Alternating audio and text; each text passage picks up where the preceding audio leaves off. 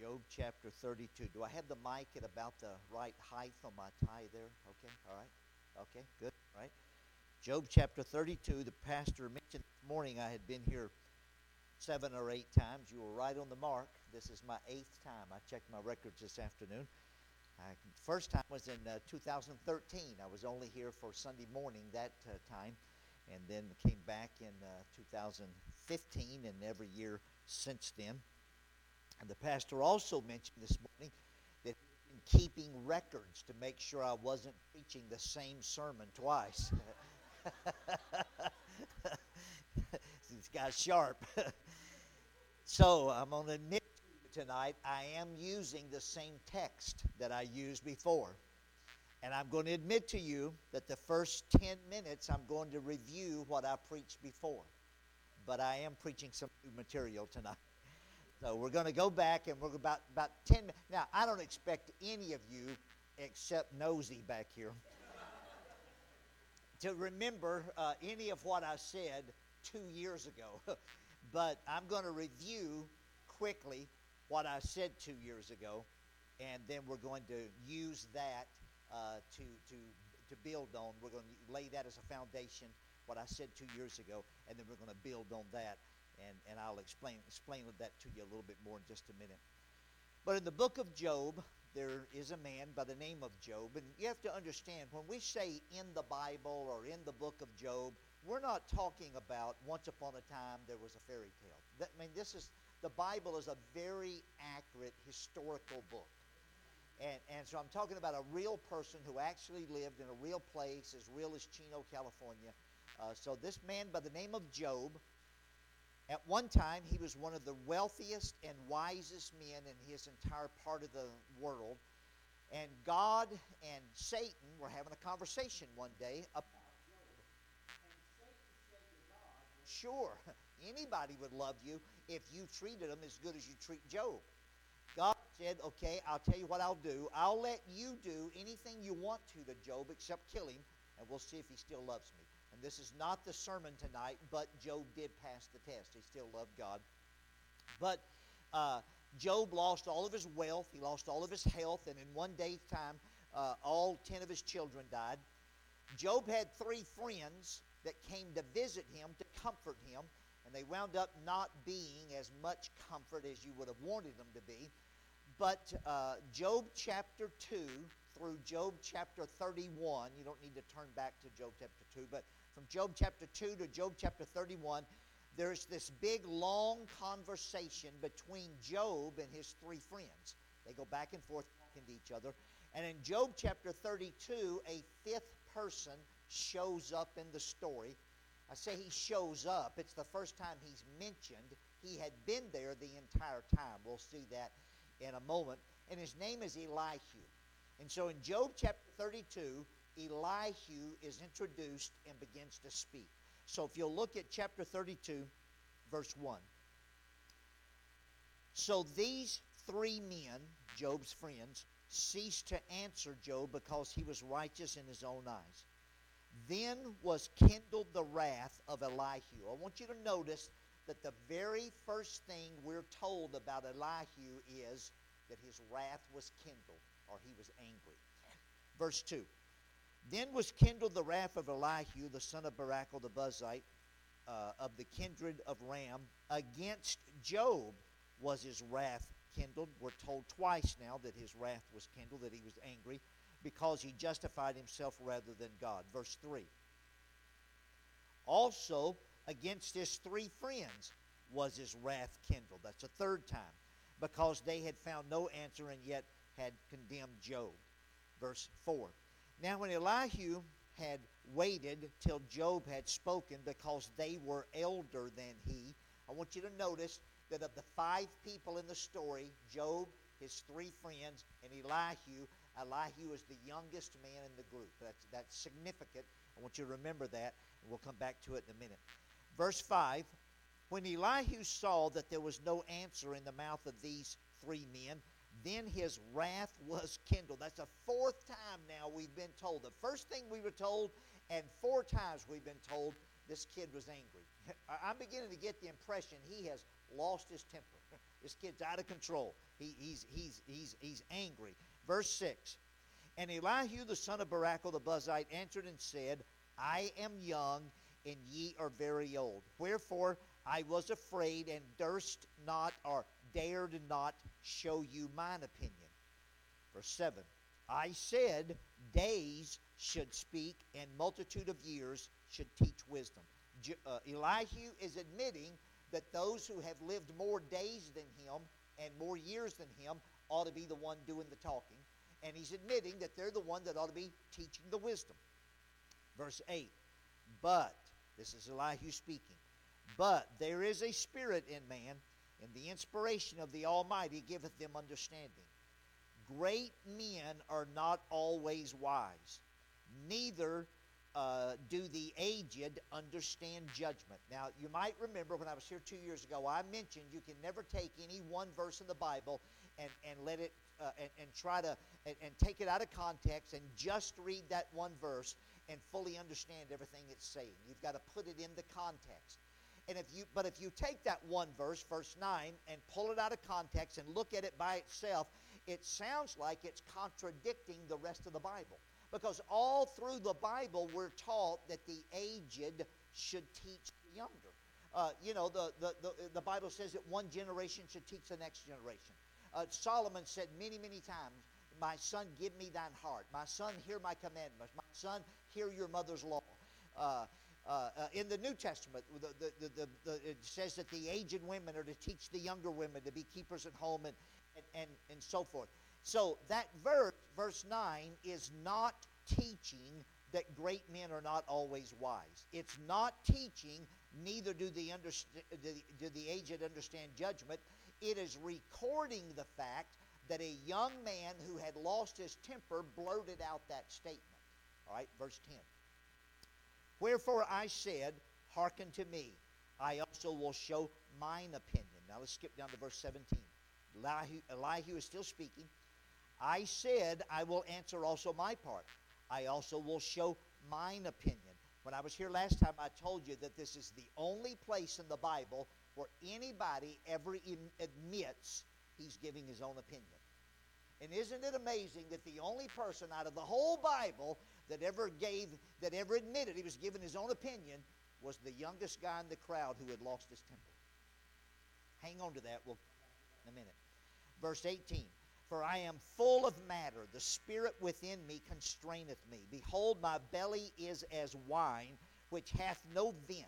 It is ready to burst like new bottles. In their day, they didn't have plastic bottles or glass bottles, they had leather bottles. Put new wine or grape juice in that bottle and sealed the top as it began to ferment and created gas, that leather bottle would swell until it would burst if you didn't vent the top of it.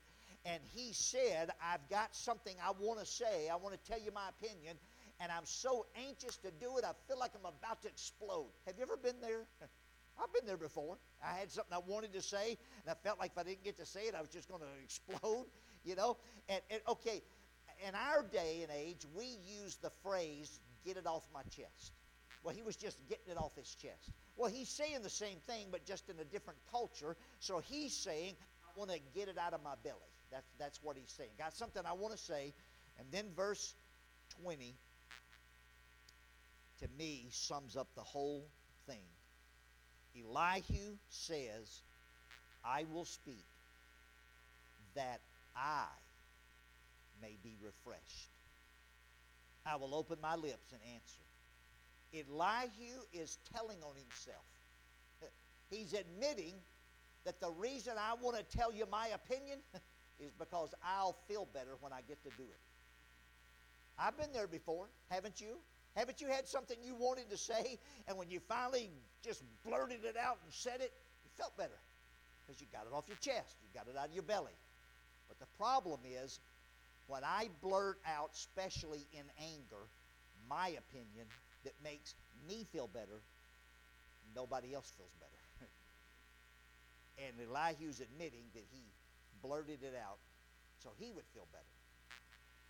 Elihu wanted those older men to respect his opinion. That's why he criticized their opinion first trying to not bring their opinion down a few notches before he gave his opinion. Uh, all of us want somebody to respect our opinion. Every single person in this room tonight who's ever had an opinion about something, you hoped somebody would respect that opinion. And I said, I think I said it this morning, but the Bible is not just a book about spooky things off out there in space somewhere. The Bible is a very practical, hands on manual on how to live life here on this earth. And even something as I don't know what word to use, but even something like, I wish somebody would respect my opinion, the Bible teaches you how to accomplish that. When I, two years ago, I explained to you that for 22 years I oversaw our college on a daily basis. I conducted the staff meeting every morning, Monday through Friday, uh, the staff and faculty meeting every morning before the classes started for 22 years. One time during that 22 years, I took about six months and one morning per week, I taught the staff and faculty at the college 26 different things that you can do, Bible teaches you can do, to get people to respect your opinion. And when I was here two years ago, I gave you one point. Don't get scared. I'm not going to give you the other 25 tonight. but I am going to give you a few more of those tonight because I think it'll be very helpful for you It'll improve your relationship with your family members. It'll improve your relationship with your neighbors. It'll improve your relationship with your distant relatives. It'll improve your relationship with the other people at work. It will improve every relationship you have in life if you learn what the Bible teaches, what we should do to get people to respect our opinion. I'm not going to go back and reteach point one. I'm not going to go back and reread all the verses, but I'm just going to remind you what point one was point one was if you want people to respect your opinion, don't give it very often. and the Bible talks about us limiting our words and so forth. I'm not going to go back into all that.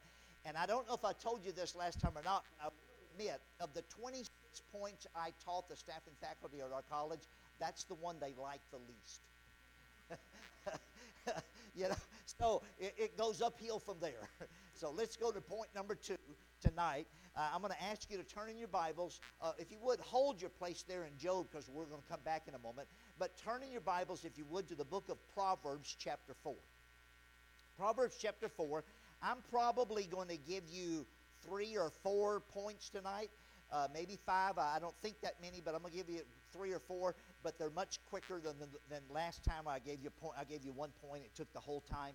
Uh, but tonight I'm going to give you three or four uh, points that go much quicker. Uh, but in Proverbs chapter 4, we're going to read verse 24. Proverbs 4, verse 24 says,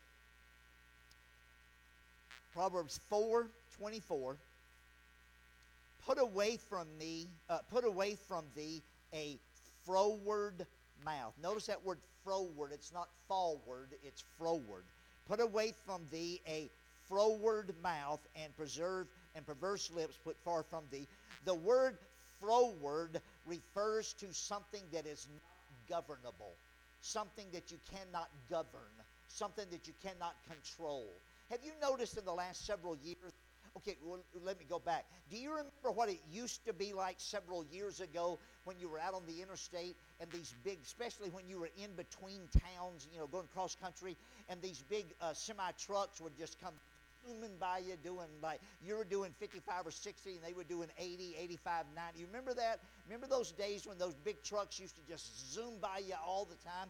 But they don't do that much anymore have you noticed that they go about the same speed as the rest of the traffic nowadays? Have you noticed that when one semi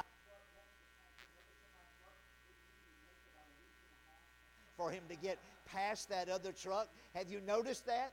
Okay, well, the reason for that is in most every state in America today, they, they require those big trucks on the truck. They put a governor on the engine, and that controls the speed. You can take your foot and, and shove the gas pedal all the way to the floor. I don't know why you call it a gas pedal. It's you can, you can shove your foot all the way to the floor, and that truck's only going to go the speed that that governor will allow it to go. and this verse talks about a tongue that doesn't have a governor on it. So, my second point is this if you want people to respect your opinion, govern your tongue or control your tongue or, or here's, here's, write it down like this limit most of your opinions to your own area of responsibility. If you want people to respect your opinion, don't spend your life giving your opinion about everybody else's responsibilities. Give more opinions about things that affect you. Now, I'm going to tell you why I don't want to give you my opinion about his. Uh, uh, uh, I, am sorry. I'm going to tell you why I don't want to give you my uh, opinion about my responsibility. I am willing to give you my opinion his responsibilities. And here's why. If I give you my opinion about his responsibilities, I can't be proven right or wrong. Because we all know he's not going to listen to what I say. We all know that if I give him my opinion about his responsibilities, he's not going to listen to what I say. He's not going to implement what I say. And so I can't be proven wrong. So the rest of my life, I can say, see, I told you. If he'd have just listened to me, see, I told you, just listen to me. But if I give you my opinion about my areas of responsibility, now I've got to put up or shut up. because now I have the wherewithal that I can prove my opinion right or wrong, and it might be wrong, and I don't want to take a chance on it. So, number one, if you want people to respect your opinion, don't give it very often. Number two, if you do give it, give it more often about your own areas of responsibility than you do other people's of responsibility. Number three, we're going to move through these kind of quickly. Number three, look at Proverbs chapter 8. Proverbs chapter 8, and we're going to look at verse 13. Proverbs chapter 8, we're going to look at verse 13. The fear of the Lord is to hate evil pride and arrogancy and the evil way and the froward tongue, the froward mouth, uh, do I hate. There is that word again, that froward mouth, that ungoverned mouth. But notice in this uh, context here, the word froward uh, also includes to show yourself, uh, to, to, to prove that you're right, and see what it says there? The fear of the Lord is to hate evil, pride and arrogancy in the evil way, and the froward mouth do I hate. The froward mouth is associated with somebody who has pride. The, the froward mouth in this case is associated with somebody uh, who is arrogant. Uh, uh, uh okay, so number three is this if you want people to respect your opinion, it is usually best to only give your opinion when you've been asked for it. If you want people to respect your opinion, you're usually better off if you'll wait and only give it when you've been asked for it. Have you ever heard the phrase, unsolicited advice is seldom heeded and never appreciated? It's a pretty common phrase. And the reason for that is if I give you my opinion about what you should be doing, I have started off in the negative. Without you asking my opinion about what you're doing, when I give my opinion, what I'm doing is I'm telling you what you've been doing was wrong. I start off on the negative footnote. You know, I, I you know, you never walk up to somebody and say, Boy, what you've been doing is really good. That is great. I really appreciate the way you do it. And, and, and let me give you my opinion about why you're doing it right. You never hear anybody say that, hardly ever. But, you, but we all walk up to people that have, that have not asked our opinion, and we say, let me tell you what you ought to be doing. Let me show you how you should do it. Let me, let me help you with that. Let me, let me tell you, in, without saying it, you're doing it wrong. You ought to listen to me, and I'll help you and get you to do it right. So the, the reason people don't respect our opinion when we give it without being asked for it is because we start off on a on a negative uh, on a negative uh, play, uh, uh, foundation that we have to overcome. When I give advice that I've not been asked for, I'm usually not trying to help the person I'm speaking to. I'm usually trying to prove to that person and everybody else that's listening that I know more than you know. Rarely ever do I just walk up to somebody that didn't ask me my opinion and start giving it with a pure motive in my heart that I'm really trying to help that person. Now, that might be an exception when I do it for my own child or somebody like that. And, and, and there is a place down the line, uh, I think it's like point 25 or 26 or something, way down the line. There is a place for you to give your opinion when you're not when you haven't been asked for it. When it's your child, when you're the teacher in the classroom, uh, when when you're the boss on the job, etc., etc. There's many places like that. But in most cases, except for those those exceptions, in most cases, when I walk up to you and start giving you my opinion, I'm not really trying to help you. I'm trying to prove to everybody else I'm smarter than you. Number four. I told you they got better. I don't know if they're getting better or not, but I believe they will eventually. Number four. Number four, turn back to the book of Job, if you would, please. Job chapter 32. Job chapter 32, where we were a few minutes ago. I'd like to show you something that we read a moment ago, but point out something just a little bit different. Look at uh, Job chapter 32, verse 2. Job 32, verse 2 says, Then was kindled the wrath of Elihu, the son of Barachel the Buzite of the kindred of Ram. Notice these words against Job was his wrath kindled. Now, if you would, skip down, uh, look down at verse 3. Also, notice this word, against his three friends was his wrath kindled. My third point is this if you want people to respect your opinion, express more positive opinions than you do negative opinions. If every single time you give your opinion about something, you're criticizing somebody, you haven't really proven anything. You know, I can watch anybody do anything and think of something critical to say about it. You know, anybody can stand at the finish line and watch somebody run a race and even win the race and at the finish line point out something that he could have done better. but I'm but I'm more interested uh, in being at the starting point and putting somebody in the race that I personally trained. You know, there's a big difference between the two. And so uh, I'm saying tonight if you want people to respect your opinion, express more positive opinions than you do negative opinions. Uh, are any of you? I'm sure you are. Are you? Some of you, I'm sure you're familiar with the the uh, the Christian newspaper called the Sword of the Lord. Have you heard of that? I'm sure many of you have. It was started by a man named John R. Rice. Evangelist John R. Rice started it many many years ago. Well, John R. Rice had a half brother, Bill Rice. They had the same father, different mothers because of the, the, the death of the first mother. And Bill Rice, John R. Rice's half brother, was, was also an evangelist. And Bill Rice used to tell this story about himself. Now, I wouldn't get up and tell it if it wasn't for the fact that, that he told it.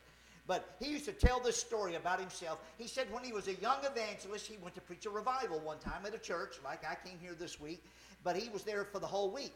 And Monday night, he said he preached something about, you know, uh, he was against, uh, you know, alcohol or something. I don't remember what it was. And then on Tuesday night, he preached that he was against uh, smoking cigarettes. And then on Wednesday night, he was against uh, X-rated movies. And on Thursday night, he was against uh, adultery or something, you know. And he said some of the deacons came to him after the service on Thursday night, and he said, they said, Brother Rice, uh, we've enjoyed having you here this week. We agree with all your preaching, and we appreciate it. And, and, but, you know, Brother Rice, all your preaching has been negative. Everything you've preached you were against something. And they said, we, we would really appreciate having some positive preaching.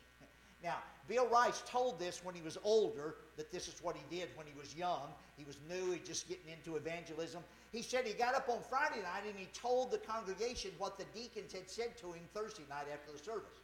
And so he said tonight, I am preaching on the fact that I am positive I am against alcohol. I am positive I am against cigarettes. And, he used to tell that story when he was older, that he did that when he was younger. You know, people will respect your opinion more if you will occasionally tell what you're for and not just tell what you're against.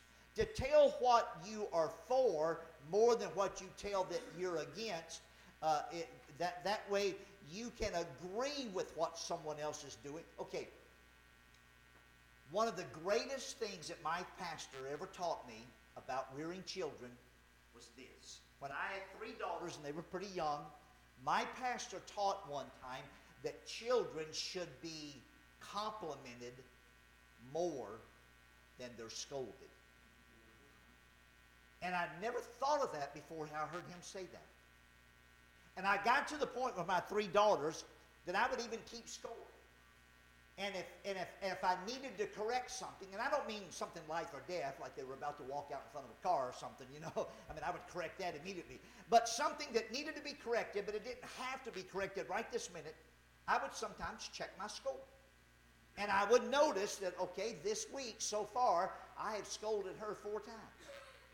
But I've only complimented her two times. And so I would literally keep a three by five card in my pocket and an ink pen and nobody knew what I was doing but me. And I would look for reasons to compliment that daughter until I got the score up, until I evened the score. Then I would take her out to eat, buy her a new dress, and uh, sit down and talk to her, and, and just having a great conversation. And in the middle of it, then I would say, Now, sweetheart, there's something we need to talk about. And I would correct whatever it was. One of the best things he ever taught me was that if, if, uh, if, if I would compliment my children more than I scold them, they would accept the, the scolding better. And if you'll give more positive opinions than you do negative opinions, people accept the negative opinions better. But you know, here's the problem. If I tell you what I'm against that you're doing, that promotes me as if I'm smarter than you.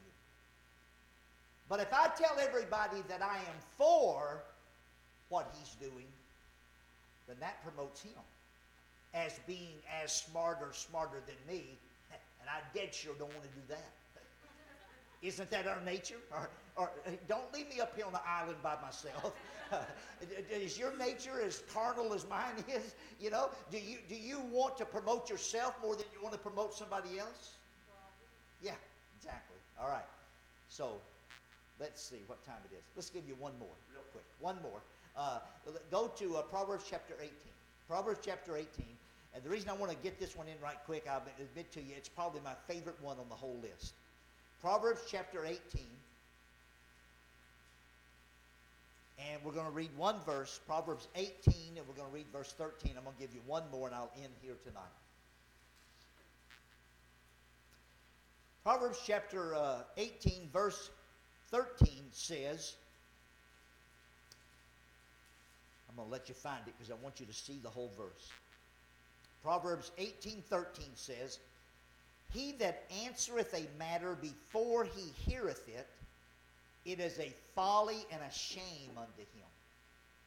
So, my fifth point is this if you want people to respect your opinion, only give your opinion when you have been totally informed of all the facts.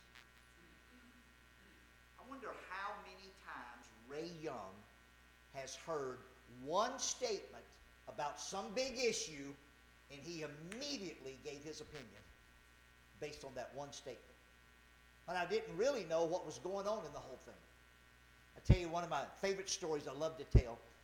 You remember the two George Bushes that were our president? Remember, I, I, I, get their initials mixed up, so I call them George Bush Sr. and George Bush Jr. That's not accurate, but you know what I'm talking about. Okay, well, whatever. I never can, I never can keep up with it. So uh, George Bush Jr. was president, and when he finished being president, he wrote his memoirs. And in those memoirs, it's called uh, Decision Points, is the name of the book. Uh, great book, except for the last chapter. I didn't care for a couple things in there. But anyway, uh, great, great book. And, and, he, and George Bush Jr. said that while, when he be, first became president, he had been president for about two or three months. And some issue came up that he needed to make a decision about. But he wasn't confident that he knew exactly what to do. So he thought, hey, my dad was president, and he's been through things like this before. I'll call him and get his advice. Sounds like a great idea, doesn't it?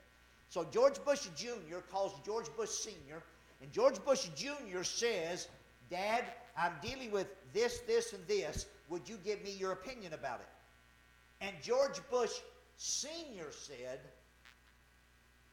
when you allow every member of your cabinet to give me his opinion about the issue, and when you allow me to see your daily uh, uh, uh, security re- or, or briefings that, that, you, that you get about all the issues that are going on in the world, when you allow me to see those every single day for a month, he said, then I'll give you my opinion about that issue.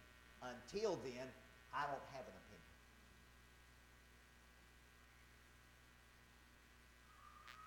Boy, I wish Ray Young had known to do that a long, long time ago.